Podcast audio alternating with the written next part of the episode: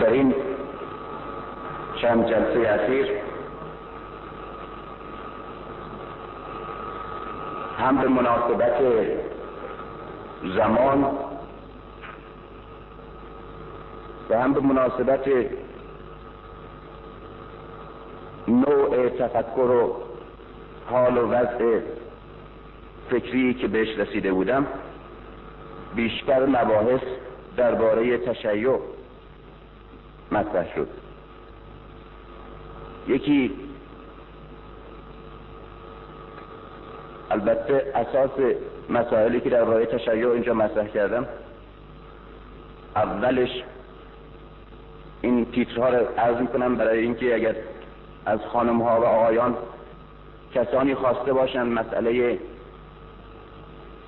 بررسی علمی و جامعه شناسی تشیع با اون زاویه دید خاصی که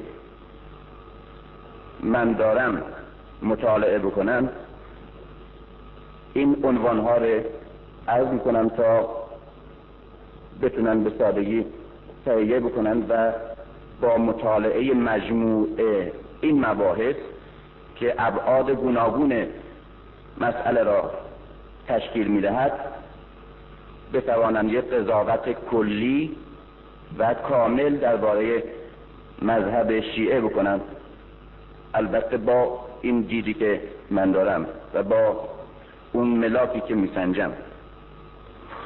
مهمترین مبحثی که سال گذشته در اینجا شروع کردم در ظرف دو یا سه جلسه به نام فلسفه سیاسی و جامعه شناسی امت و امامت بود. جامعه شناسی امت و امامت. که یک بحث جامعه شناسی درباره امت بود که اصلا امت چی هست و در برابر بینش های جامعه شناسی مختلف و تلقی های گوناگونی که در مکتب ها و زبان ها و فرهنگ های مختلف بشری از جامعه وجود داره امت که جامعه ایدئال و جامعه نمونه اسلامی هست چه وضعی داره و چه شکلی و بر اساس چه ابعاد و پایه هایی و بعد ضرورتا به این نتیجه رسیدم که اساسا وقتی امت مطرح میشه جبران امامت مطرح میشه. یعنی امامت یک رژیم اجتماعی سیاسی و فکری خاص و لاینفک جامعه امت است. جامعه مسلمین عبارت است از جامعه ای که مسلمان ها داره زندگی می‌کنن با هر رژیمی با هر نظامی با هر شکل اجتماعی یا شکل اقتصادی. میشه جامعه مسلمین در برابر جامعه مسیحی در برابر جامعه بودایی. یعنی اجتماعی از بودایی ها اجتماعی از مسیحی ها اجتماعی از مسلمان ها اما امت اسلامی بر اساس اون موازین یک جامعه خاص با یک روابط خاص و نظام های خاص و گروه بندی اجتماعی خاص و ابعاد و اشکال خاصی که ضرورتا از متن امت امامت منشعب میشه. و بنابراین امت امامت برخلاف مباحثی که یعنی غیر از مباحثی که تا کنون مطرح شده تو ذهنهای ما هست یک نظام اجتماعی خاص بر اساس یک مکتب خاصه و اعم در برابر نظام های دیگه مثل اریستوکراسی، دموکراسی، اولیگارشی، مونارشی، دیکتاتوری در برابر اینها اصولا امامت یک رژیمه و یک نظامه. این بحث اساسی طرح تشیعه که خط درشت این سیمای تشیع اینه. بعد مباحث که درباره حضرت امیر سال پیش داشتم. یکی علی تنهاست که خود به خود شناخت علی شناخت تشیعه و شناخت چنان که شناخت پیغمبر اسلام شناخت خود اسلامه. علی تنهاست و بحث دیگه علی حقیقتی بر گونه اساتیر یک حقیقتیه به شکل خدایان اساتیر که اونها حقیقت ندارند. و کنفرانس دیگه علی انسان تمام.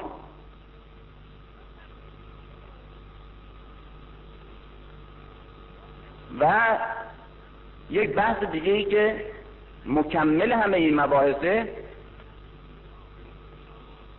جبر فلسفه تاریخ در ادیان ابراهیمی.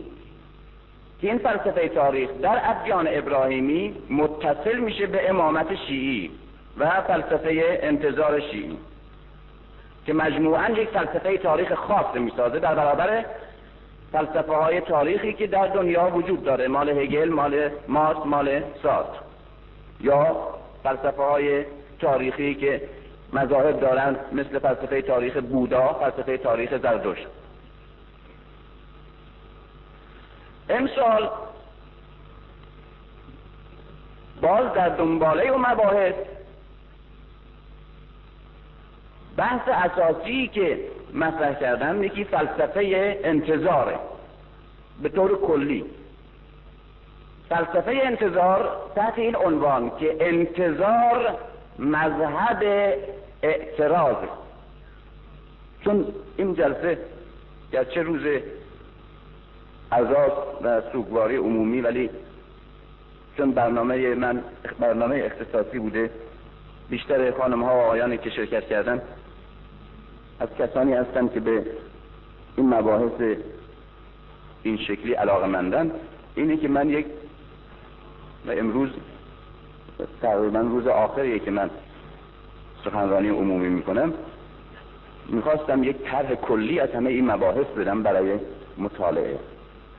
که اینجور جلسات اینجوری ابتر و عقیم نمانه و فقط به یک برداشت های احساسی موقتی اکتفا نکنه.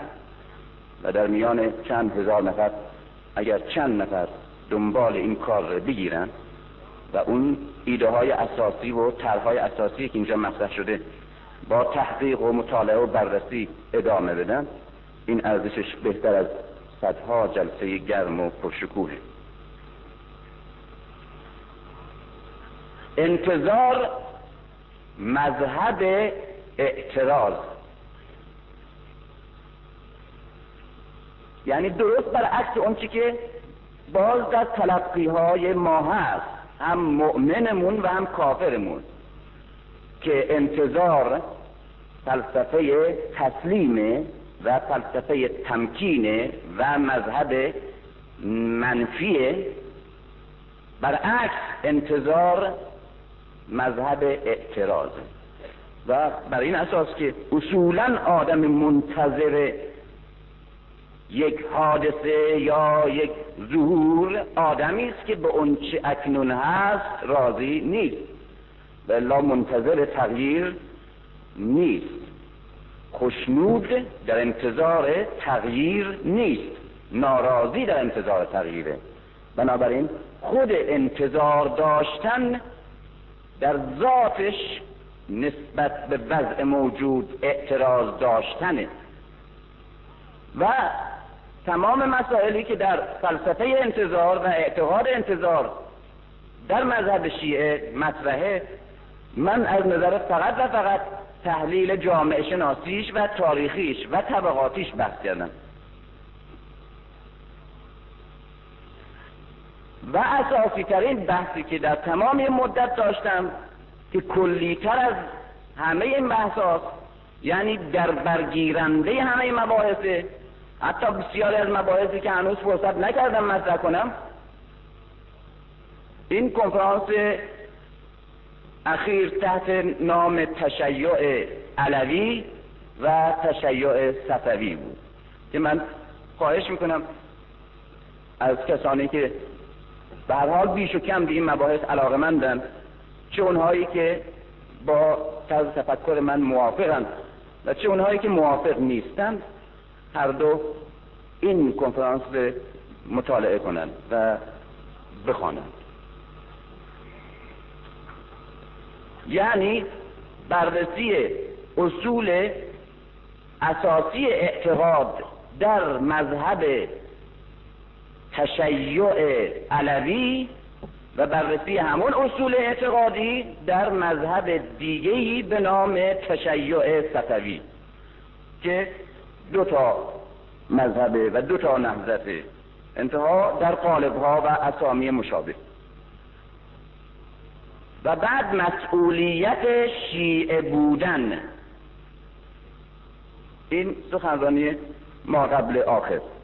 مسئولیت شیعه بودن. خود به خود در مسئولیت شیعه بودن شیعه بودن مطرح میشه و معنی میشه. به اون شکلی که در این نظرگاه تلقی میشه. و بعد سخنرانی دیشب من و پریشب پس پریشب چه نیازی به علی هست که در پریشب شرح حال حضرت علی رو تقسیم بندی و فصل بندی کردم فصل اول 23 سال. برای مبارزه برای مکتب. فصل دوم 25 سال. تحمل برای وحدت. و فصل سوم پنج سال. تلاش برای عدالت. بنابراین سه شعار خلاصه همه زندگی علی. مکتب و وحدت و عدالت. و دیشب بحث این که چگونه تاریخ و سرگذشت طبقه محروم در تاریخ به تشیع منجر شد. در عنوان یک سرنوشت حکایت فردی. و طرح دیشب در عین حال یک مسئله مهمتری رو مطرح می‌کنه و اون اینی که تشیع گاه در یک تنگنای حقیر و در رابطه بین شیعه و سنی مطرح میشه. گاه در یک زمینه و افق بسیار وسیع جهانی بشری و تاریخ انسان بر روی زمین.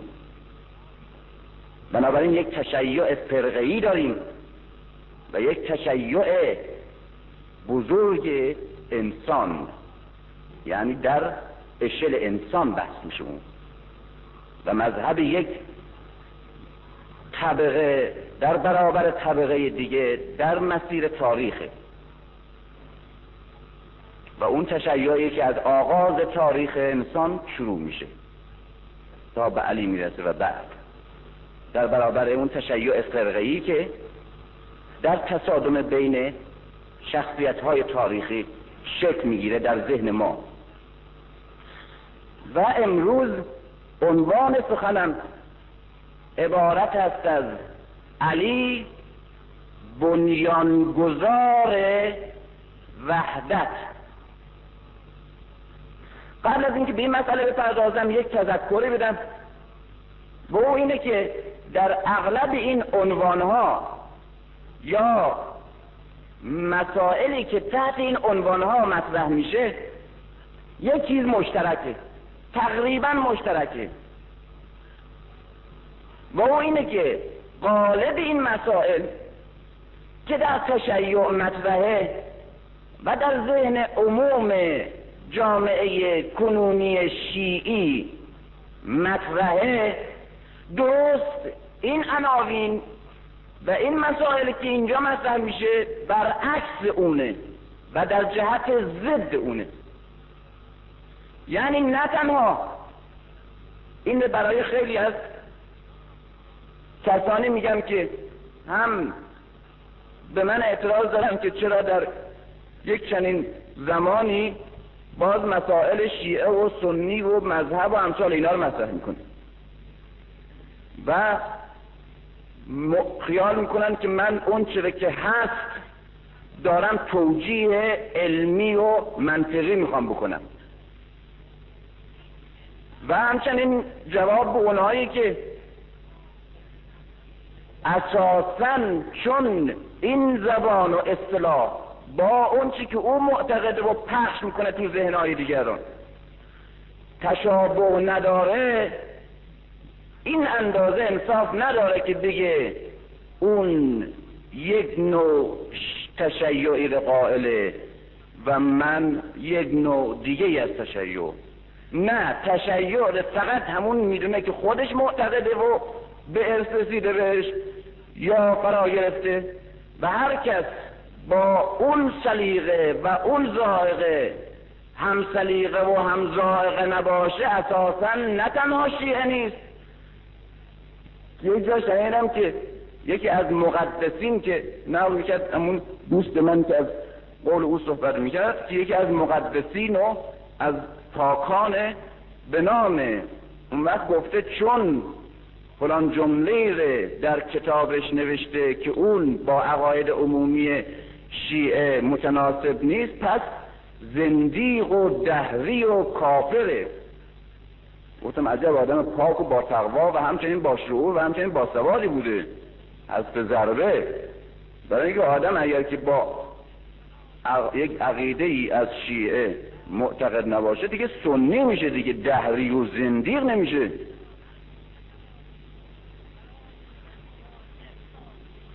تمام این مسائل می‌بینیم برعکس اون چیزی است که در ذهن مطرح شده. و این نشانه همون حرف اولی است که در آغاز این سخنانم گفتم که بیش از همه مذاهب در دنیا اسلام رویه فعلیش با رویه قبلیش تضاد پیدا کرده و واقعیت موجودش با حقیقت مجهولش متضاده نه مختلف.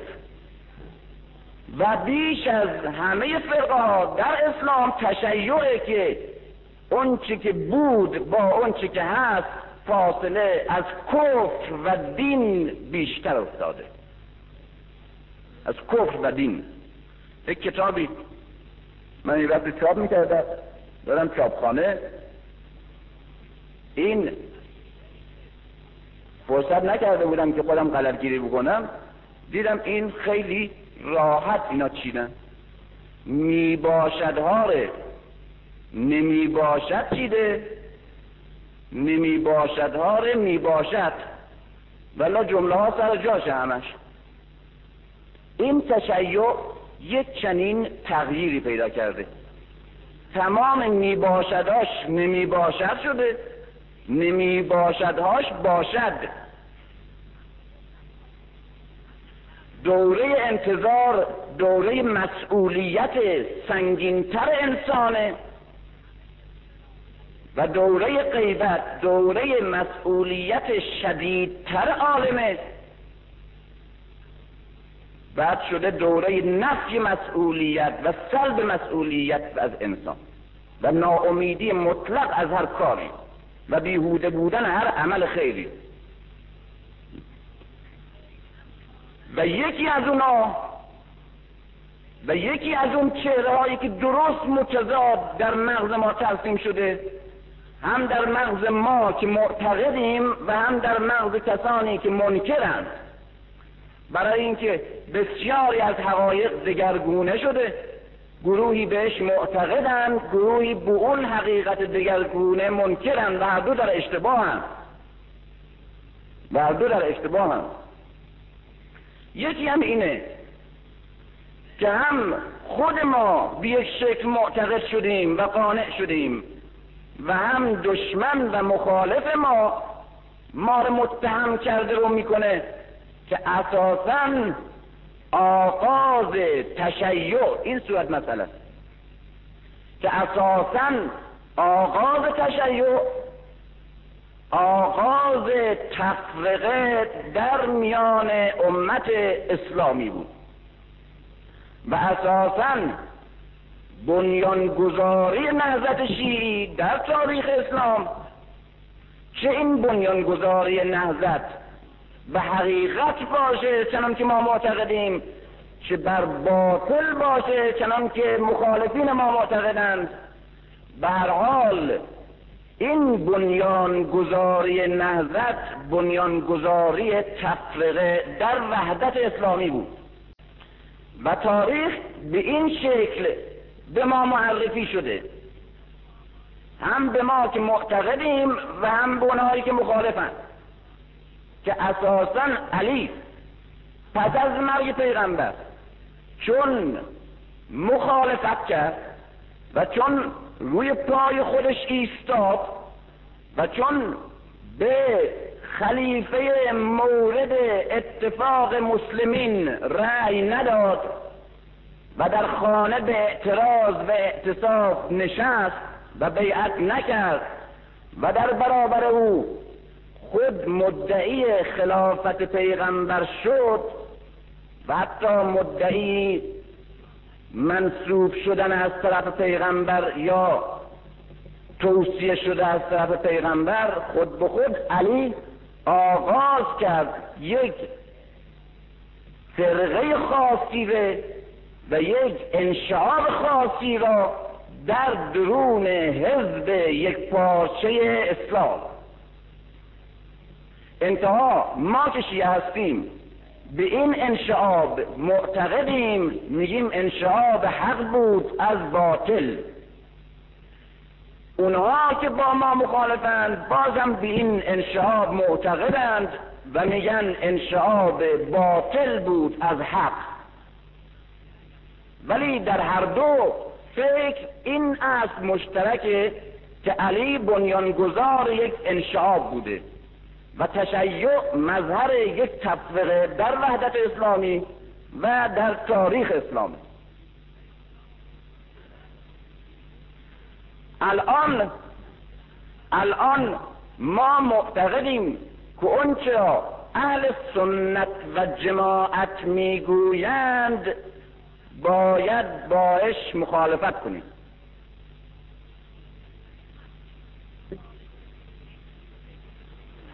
و اونا معتقدند که ما شیعه علی رافضی هستیم.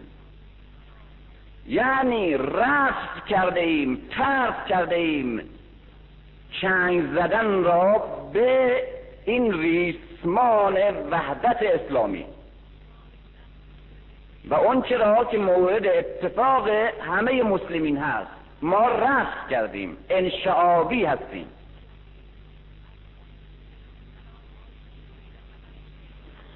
این بحث تاریخیه و نوع تلقی این واقع و نقش حضرت امیر در تاریخ اسلام توی ذهن شیعش و یا مخالف شیعش. و اما امروز امروز باز مسئله دیگه مسئله به نام وحدت اسلامی. در این وحدت اسلامی گروهی جانب دارن از این فکر و گروهی به شدت مخالف. اونهایی که جانب دارند معتقدند. که باید موارد اختلاف میان تشیع و تسنن را در مبانی اعتقادی و اصول و فروع فقهی برداریم و اینها را به هم نزدیک کنیم از نظر سیاسی یعنی سیاسی تاریخی و از نظر برداشت حوادث تاریخی و از نظر مبانی اصول و فقه که موارد اختلاف بین ما و اهل تسننه. این موارد اختلاف علمی و تاریخی را و جامعه شناسی را برداریم. و به هم از نظر فکری و علمی نزدیک بشیم و مشابه هم فکر کنیم.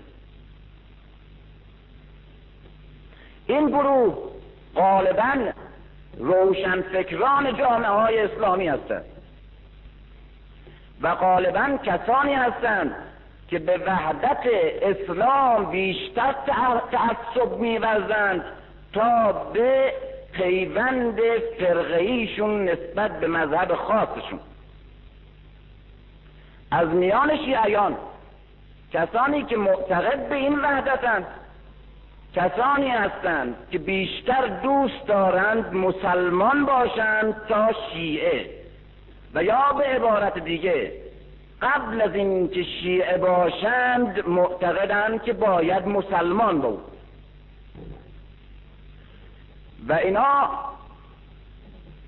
ارتباطشون در زمان حاضر از نظر فکری و احساسی با امت و قدرتی که به نام اسلام در دنیا وجود داره بیشتر است تا ارتباطشون از نظر فکری و احساسی نسبت به مبانی و اصول فرقه شیعه که این اصول مبانی ما شیعه را از دیگر فرقه ها جدا می‌کنه.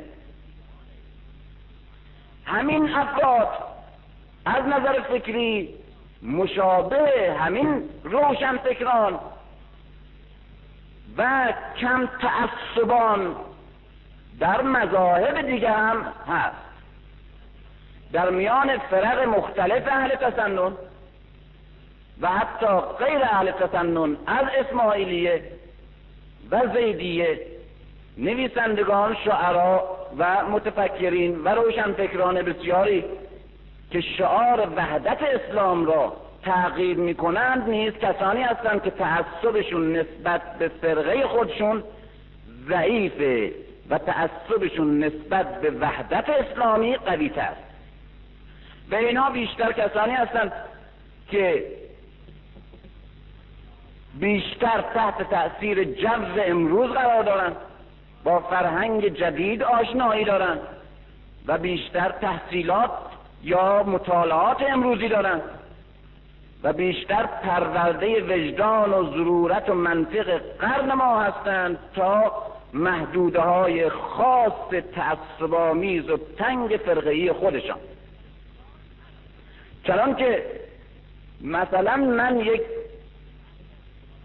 شیعه از اینجا به یمن اگر برم یا به مصر یا به لبنان یا به الجزایر تونس با زیدی یا با اسماعیلی یا با سنی حنفی و مالکی و حنبلی و شافعی که ملاقات کنم اگر اون تیپی باشه از نسل جوان دارای گرایش های اجتماعی شدید و جزء قشر روشن فکر و با احساسات ملی یا قومی یا طبقاتی یا ایدئولوژی که امروز و کسی که آگاه است نسبت به جبه بندی ها و منطق بندی های جهانی در زمان حاضر و بیشتر در برابر قدرت خارجی و در برابر استعمار خارجی خودش رو احساس می‌کنه وقتی که در برابر من قرار می‌گیره احساس می‌کنه که در برابر یک همفکر همدین مشترک و متفقشون قرار گرفت و مرا که از یک فرقه دیگه اسلامی هستم چنان میپذیرد که گویی هم مذهب او هستم. اما و, با من بسیاری از مسائل مشترکی که بینمون هست مطرح می‌کنه. با هم از مسائل مشترک زیاد داریم. از نظر اجتماعی از نظر اقتصادی از نظر جهانی از نظر مسائل استثمار استعمار مسائل فرهنگ مسائل مذهب اسلام تاریخ همه اینا و سرنوشت مشابهمون در جهان امروز. اینها وجوه اشتراک بین من یک تحصیل کرده امروزی از شیعه و یک تحصیل کرده امروزی از یک فرقه دیگه در اسلامه. وجوه مشترکمون به قدر زیاده و به قدر حیاتی و فوری که اختلافات فرقه ای اصولا مطرح نمیشه برامون. که لازم باشه حلش بکنیم. هرگز بین من و او فرصت این نیست. وقتی که مسائل افریقا و مسائل اسلام در افریقا مطرحه و مسائل اسلام در آسیا مطرحه و اسلام در شرق مطرحه و اسلام در دنیا مطرحه دیگه بین من و او این مسئله مطرح نمیشه که بشینیم و بعد درباره این بحث کنیم که او به من حمله کنه که این مهره که تو برمیداری این بوته به این شکل در آوردیم من به او حمله کنم که تو روی قالی اگر سجده کنی این اصلا نماز باطله. اصلا به این مسائل نمی‌رسه. اما این های تجربه های شخصیه نه فقط مثال فرضی نیست. اما اگر در همین شمال افریقا یا در مصر یا در لبنان در یک کشور اسلامی دیگه در یمن پیش یکی از تحصیل کرده های قدیمه مذهب بیدی یا هنفی یا مالکی یا اسماعیلی برم او قبل از اینکه مرا مسلمان ببیند مثل خودش مرا شیعه می‌بیند در برابر خودش. قبل از اینکه مرا یک همسرنوشت خودش در جامعه بزرگ اسلامی ببیند و همدرد خودش کسی می‌بینه که در طول 1300 سال با هم دعوا داشتیم و این دعوا هنوز هم ادامه داره. همین حالت به غالبا به طور معکوسش دارند به طور معکوسش. شعار امروز اینه. اونهایی که طرفدار وحدت اسلامی هستند معتقدند که موارد اختلاف فقهی و تاریخی را بیاییم بشینیم بحث علمی بکنیم حلش بکنیم به یک مذهب مشترک برسیم. بعد اتحاد اسلامی تحقق پیدا کنه. این یک. مال این روشن فکرانه که گفتم. مال اون علما و تحصیل کرده های حوزه های قدیمه در این مذاهب مختلف که مقامات رسمی علوم فرقهی خودشون هستند در مذاهب مختلف اسلامی از شیعه اسماعیلی یا امامی یا زیدی یا مذاهب مختلف اهل تسنن. اینها معتقدند که نه تنها وحدت میان گروه های اسلامی درست دقت بکنید این شعار اینا وحدت میان گروه های مذهبی اسلام نه تنها امکان ندارد بلکه اگر امکان هم داشته باشد باید با آن مبارزه کرد.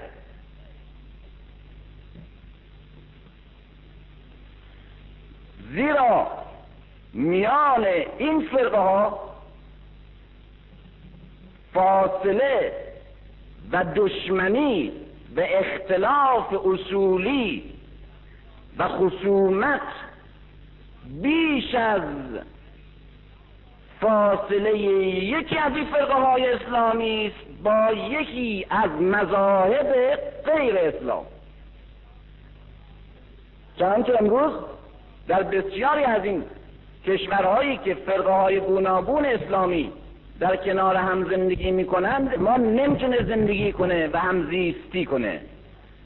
و برای عدم تصادم میان این دو قطب یک فرقه غیر اسلامی ره مثل مسیحی میارن به عنوان پوشال این وسط می‌گذارند تا این دو مذهب اسلامی و این دو گروه مسلمان با هم تصادم پیدا نکنند. نظامی که در لبنان از نظر اجتماعی الان حاکمه این بحث کاملا مشخص می‌کنه که اونجا شیعه و سنی چون امکان تماسشون با هم و کنار آمدنشون با هم حتی از نظر زندگی اقتصادی و اجتماعی وجود ندارد همواره مسیحیت که بر هر دو حکومت می‌کنه. زیرا زیرا وقتی که یک سنی متعصب حاکم بوده یا اینجور تجربه داشتن یا اینجور احساس می‌کنن این بیشتر نسبت به شیعه ها کی نداره تا نسبت به مسیحی ها برای اینکه یک سنی نسبت به مسیح و مسیحی کینه تاریخی و نفرت تاریخی نداره اما نسبت به شیعی داره. این رافضیه این نقش کرده اصحاب ره این فوش میده به اصحاب پیغمبر. او که او اصلا بینا کار نداره. اون یک دشمن محبوبه اما این یک خیشاوند دشمن و برادر مبغوز سنی هم شیعه هم که رو کار بیاد و مسیحی و سنی زیر دست حکومتش باشند باز با مسیحی به عنوان یک انسانی که از مذهب دیگه است با آرامی و آرامش رفتار می‌کنه اما نسبت به سنی همه اون عهده ها و کینه های اجتماعی و تاریخی و مذهبیش رو نشان میده. بیش یا کم. بنابراین دو فرقه که با هم اختلاف حساب ندارند و می‌تونن با هم زندگی کنن سنی و مسیحی. شیعه و مسیحیه نه سنی و شیعه در درون اسلام. و این یه قانون اجتماعی شد اینها معتقدند که نه تنها وحدت میان این گروه های اسلامی ممکن نیست بلکه اگر ممکن هم باشد معقول نیست و باطل و پامال شدن حق و حقیقته و باید باش مبارزه کرد. این طرز تفکر که درست در نقطه مقابل طرز تفکر گروه روشنفکرانه این روشنفکران یعنی انتلکتویل ها به معنای اعم. یعنی گروه های فکری امروز. مقصودم این نیست که آدمایی که همه روشن فکر می‌کنن.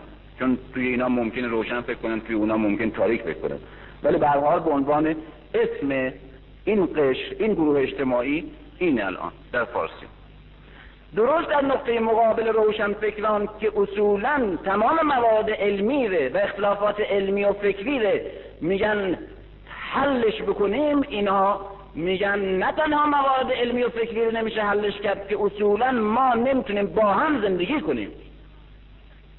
و اساسا برای کوبیدن هم حتی مسلحتمون ایجاب می‌کنه که اگر خودمون به تنهایی و مستقلا روی پای خودمون نیستیم با تکیه به یک قدرت بیگانه علیه مذهب برادرمون در اسلام به دشمنی و مبارزه و خصومت برخیزید این تجربه در برابر اونها. من معتقدم که هر دو تز ناپخته و نادرسته. هر دو تز. یعنی تز روشنفکران نظریه روشنفکران درست برخلاف مسائلی است که هم از نظر علمی یک حقیقت و واقعیت و هم از نظر اجتماعی ناپخته و غیر ممکن و همچنین غیر معقول و غیر علمی. نظریه این گروه ضد اونها که پاسدار تفرقه و حافظ خصومت همیشگی میان فرق اسلامی هستند اینها اضافه بر این یک قرض و مرض درش هست. یا مرض درش یعنی واقعا این تعقلش کج فکر می‌کنه اصلا یا قرض می‌دونه چه کار می‌کنه. میان اون وحدت که بیشتر جنبه احساساتی داره و نه بر پایه های علمی و میان این تفرقه که بیشتر جنبه سیاسی و قرضورزی و حسادت و کین توزی داره و نه جنبه مسلحت اسلامی و حقیقت یک راه سومی وجود داره. این راه سوم راهی است که اولین گامی که برش رفته شخص علی. شخص علی. میان اختلاف و وحدت چه راهی وجود داره؟ راه علی. و عجیبه که این مسئله که من روش خیلی تکیه می‌کنم به دو دلیله. یکی این که الان در تمام جامعه های اسلامی به شدت یا این مسئله اتحاد گروه ها و فرقه های اسلامی مطرحه. در این صد سال اخیر و حال نیز شدیدتر. یکی از این جهت روش تکیه می‌کنم و باید این مسئله برای ما برای همیشه حل بشه. یکی دیگه از این نظر که برای خود من بسیار این توجه هیجان انگیز بود که ناگهان متوجه مسئله شدم. که اساسا نه تنها علی را و عمل او باید از نظر اتهامی که بهش می‌زنند و حتی خود ما می‌زنیم. به این عنوان که او تفرقه در وحدت اسلامی ایجاد کرد. درست برعکس نه تنها لازم نه, تنها باید تبرعش کرد و تبرعه میشه در صورت بلکه برعکس بنیانگذار و مبتکر فکر وحدت اسلامی میان گروه های مختلف العقیده شخص خود علی. شخص خود علی. در مقدمه یکی دیگه غیر از این دو مسئله سوم مسئله شاید شخصی باشه گرچه خب مسئله شخصی در اینجا وجود نداره. و اینه که دشنام ها و تهمت های فراوانی مثال شده. و او اینه که یکی از اتهامات و لغزش های فکری من اعتقاد به وحدت اسلامیه. این یکی از تهمت هاست که میبندن تهمت های شیرینم در مقدمه سلمان پاک من یک بحثی داشتم به نام تعدد ابعاد فهم اسلامی. یعنی یعنی همه افراد انسان خود اسلام ره که یک حقیقت واحدیه در قالب های ذهنیشون که باید بفهمند همه یک جور نمی‌فهمند و لازم هم نیست که یک جور بفهمند. لازم هم نیست که یک جور بفهمند. یکی از آیان دانشمندان و مردم واقعا پاک که بهش قایبانه ارادت دارم شنیدم که با تعجب جایی گفته که حالا دو جور شیعه درست شده. دو جور شیعه باز داریم ما. یکی شیعه علوی داریم یکی شیعه ستوی. باز شیعه دو جور شد. به عنوان انتقاد از من. من می‌خواستم عرض کنم که من دو جورش اونجا گفتم و الا خیلی جورهای دیگه هست. بیشتر از روش فرصت نبود بگم. چرا؟ مگر خود اسلام چند جور نیست؟ به خود عقیده خود شما. میگی اسلام من اسلام علوی است اسلام جعفری است او اسلام مالکی است او اسلام حنفی است او اسلام اسماعیلی است او اسلام حنبلی است. وقتی که اون اسلام هفتاد دو فرقه بتونه بشه و همه هم اسمش اسلام باشه تشیع چرا نتونه بشه؟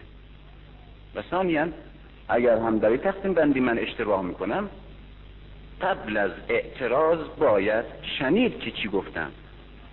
یکی از اشتباهات اینه که معمولا عوضی میشه یعنی مرحله انتقاد مطالعه عوضی یعنی اول دمدستی حمله می‌کنن و انتقاد می‌کنن بعد اگر رسیدن مطالعه می‌کنن.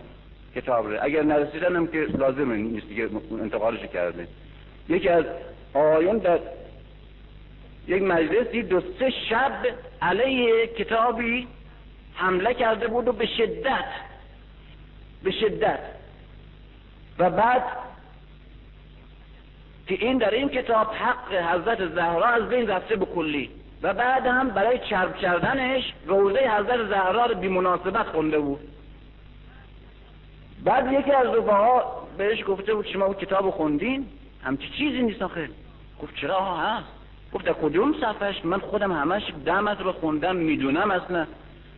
گفت که نخیر هست گفت آقا شما مطالعه کردین؟ گفت که این آقای کیک به من قول داده بود که دیشب بیاره نیاورده هنوز. نمی‌دونم چی شده. حتی تلفنم کردم امروز پیداش نکردم. یعنی گفتم حالا که خب پیداش نکردم اول ردش می‌کنم بعد میاره دیگه.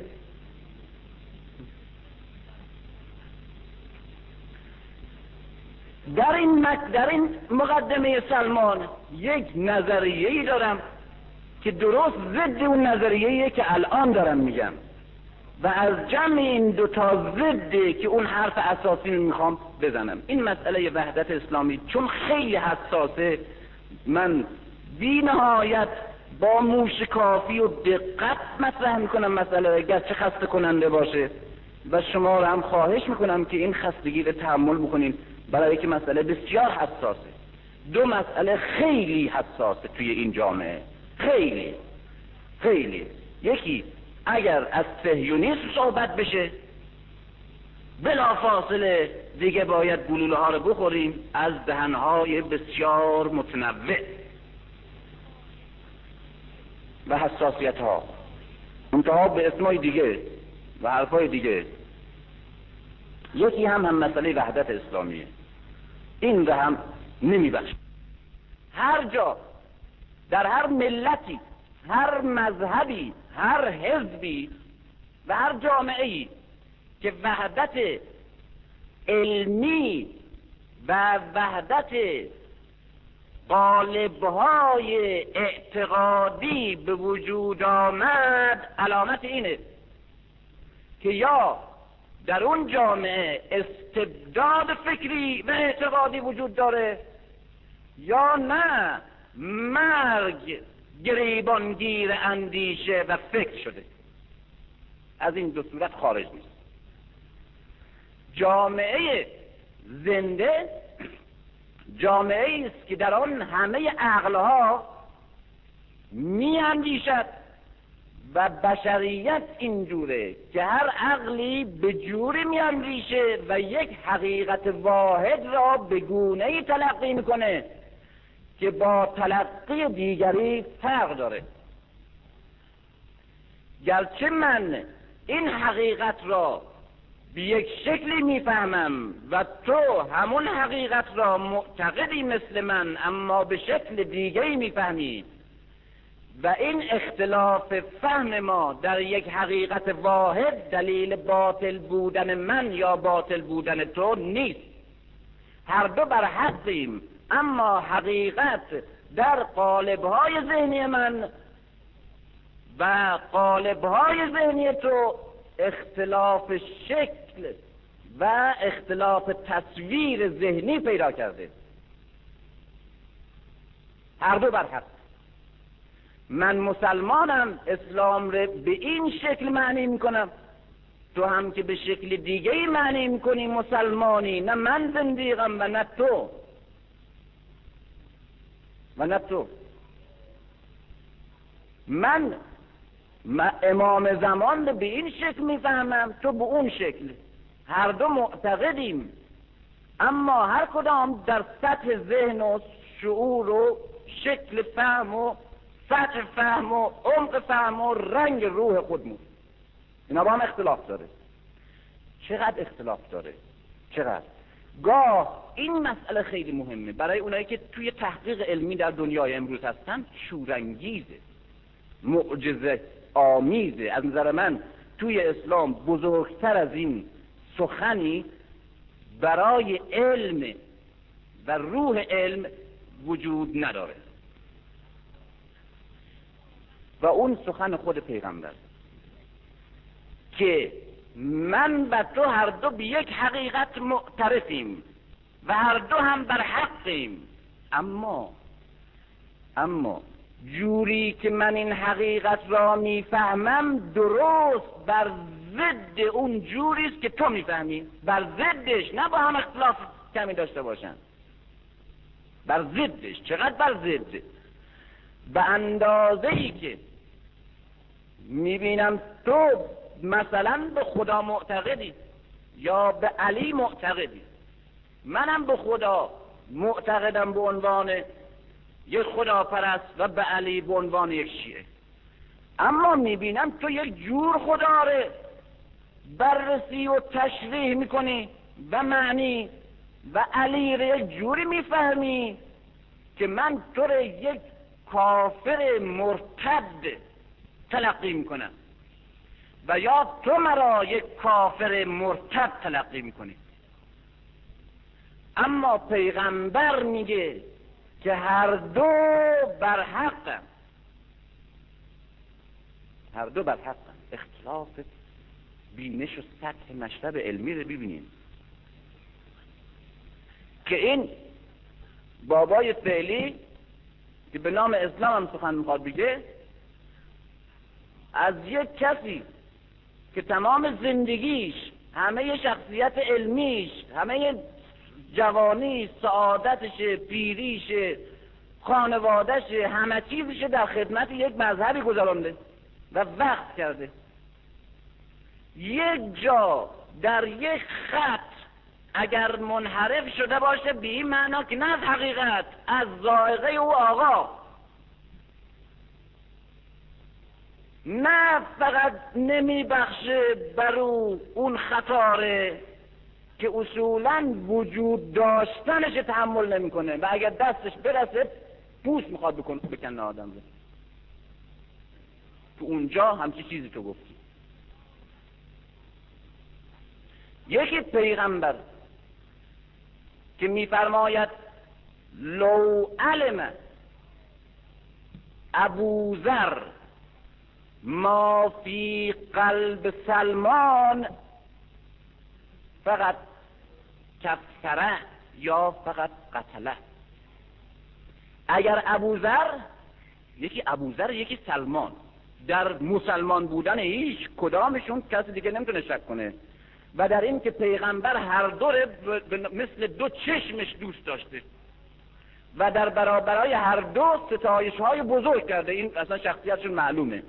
او رو با یکی دیگه نسنجیده که بگیم نه اختلاف اصلا ایمان داشتن نخیر هر دو در اوج ایمان و نمونه اعلای یک مسلمانم اما اسلامی که در قلب ابوذر فهمیدن ابوذر می گنجه با اسلامی که در ذهن و احساس و ادراک سلمان می گنجد و وجود دارد اختلاف به قدری بین این دو اسلام که هر دو اسلامه. که اگر ابوذر خبر پیدا کنه که سلمان اسلام را چگونه فهمیده نبوت چجور معنی می‌کنه و خدا را چجور ادراک کرده فوری او را تکفیرش می‌کنه؟ یا در روایت دیگه هست که فوری او را می‌کشه اصلا به عنوان کافر و مرتد. اما هر دو ابوذرن و سلمان. چرا؟ برای اینکه اعلام این حرف ارزشش عبارت است از امکان دادن به همه اندیشه ها و عقل ها که در صحنه حرکت و خلاقیت و پیشرفت و پرورش فکری و معنوی آزاد تلاش کنند و جولان داشته باشند. این که اعتراض بکند شخص پیغمبر اسلام نه در یک مسئله علمی بلکه در یک مسئله اعتقادی. اقرار بکند که یک حقیقت دینی در دو ذهن ممکن است فاصلش بین کفر و اسلام باشه. اما هر دو اسلام است هر دو بر حق و اون دو هر دو مسلمان بزرگ. این اعلام این اصل اصل آزادی اندیشه آزادی تحقیق آزادی برداشت و استقلال فهم برای هر فهمیده متفکر و جلوگیری از یک نواخ فهمیدن و تقلید عقلی یک عاملی است که اگر در میان مسلمان ها می‌توانست ادامه پیدا کند تمدن امروز را ما نه در سیصد سال پیش بلکه در هزار سال پیش می داشتیم. برای که تمدن امروز از وقتی به وجود آمد و همه این علومی همه پیشرفت کرد و این همه کشف و اختراع و این همه اسراری که ناگهان در دسترس بشر از طبیعت و از انسان قرار گرفت فقط و فقط معلول این است که بند یک نواخت و یک نواخت اندیشی و قالبی فکر کردن دوران قرون وسطا را از سر عقلها برداشتند و عقلها را آزاد کردند و تحقیق را آزاد کردند و به هر کس گفتند تو حق داری در هر رشته ای که کار می‌کنی از دین گرفته تا میکروب و اتم و انسان و مغز و استخوان و فلسفه هر چیز می‌توانی آزاد بیاندیشی از کسی بیم نداشته باشی. کسی در تفتیش عقاید تو نسوزانه محکومت نکنه مجرمت نشناسه کافرت نخانه تفسیق و تکفیر نکنه به دست عوام الناس نسپاره. و تو آزادی که در هر یک از این رشته ها آزادانه تحقیق کنی و به هر نتیجه که رسیدی ولو اون نتیجه برخلاف نتایج علمای دیگه باشه. برخلاف طرز فهم و نتیجه گیری همه علمای گذشته هم اگر باشه حق داری نتیجت اعلام کنی. و به مردم بگی. و به این شکل بود که یک مرتبه قرون وسطا که آقای پاپ فقط فکر می‌کرد. با کاردینال های دوره برش. و فکرهای دیگه همه دیکت نویس بودن. یک عقل کل بود که فکر می‌کرد و عقلای دیگه دیکته می‌کرد. و بنابراین در قرون وسطا یک یا چند عقل بود که همش فکر می‌کرد و اون عقلا معلومه که چقدر می‌تونه بازده داشته باشه. و عقلی که تصادم نداشته باشه و عقلی که با مخالف در نیفته و فکری که دشمن نداشته باشه پوسیده است و میپوسه. و میپوسه. همون قانونی که به عنوان تنازع بقا و برای پیشرفت در حیوانات هست در فکرها و اندیشه ها هم هست.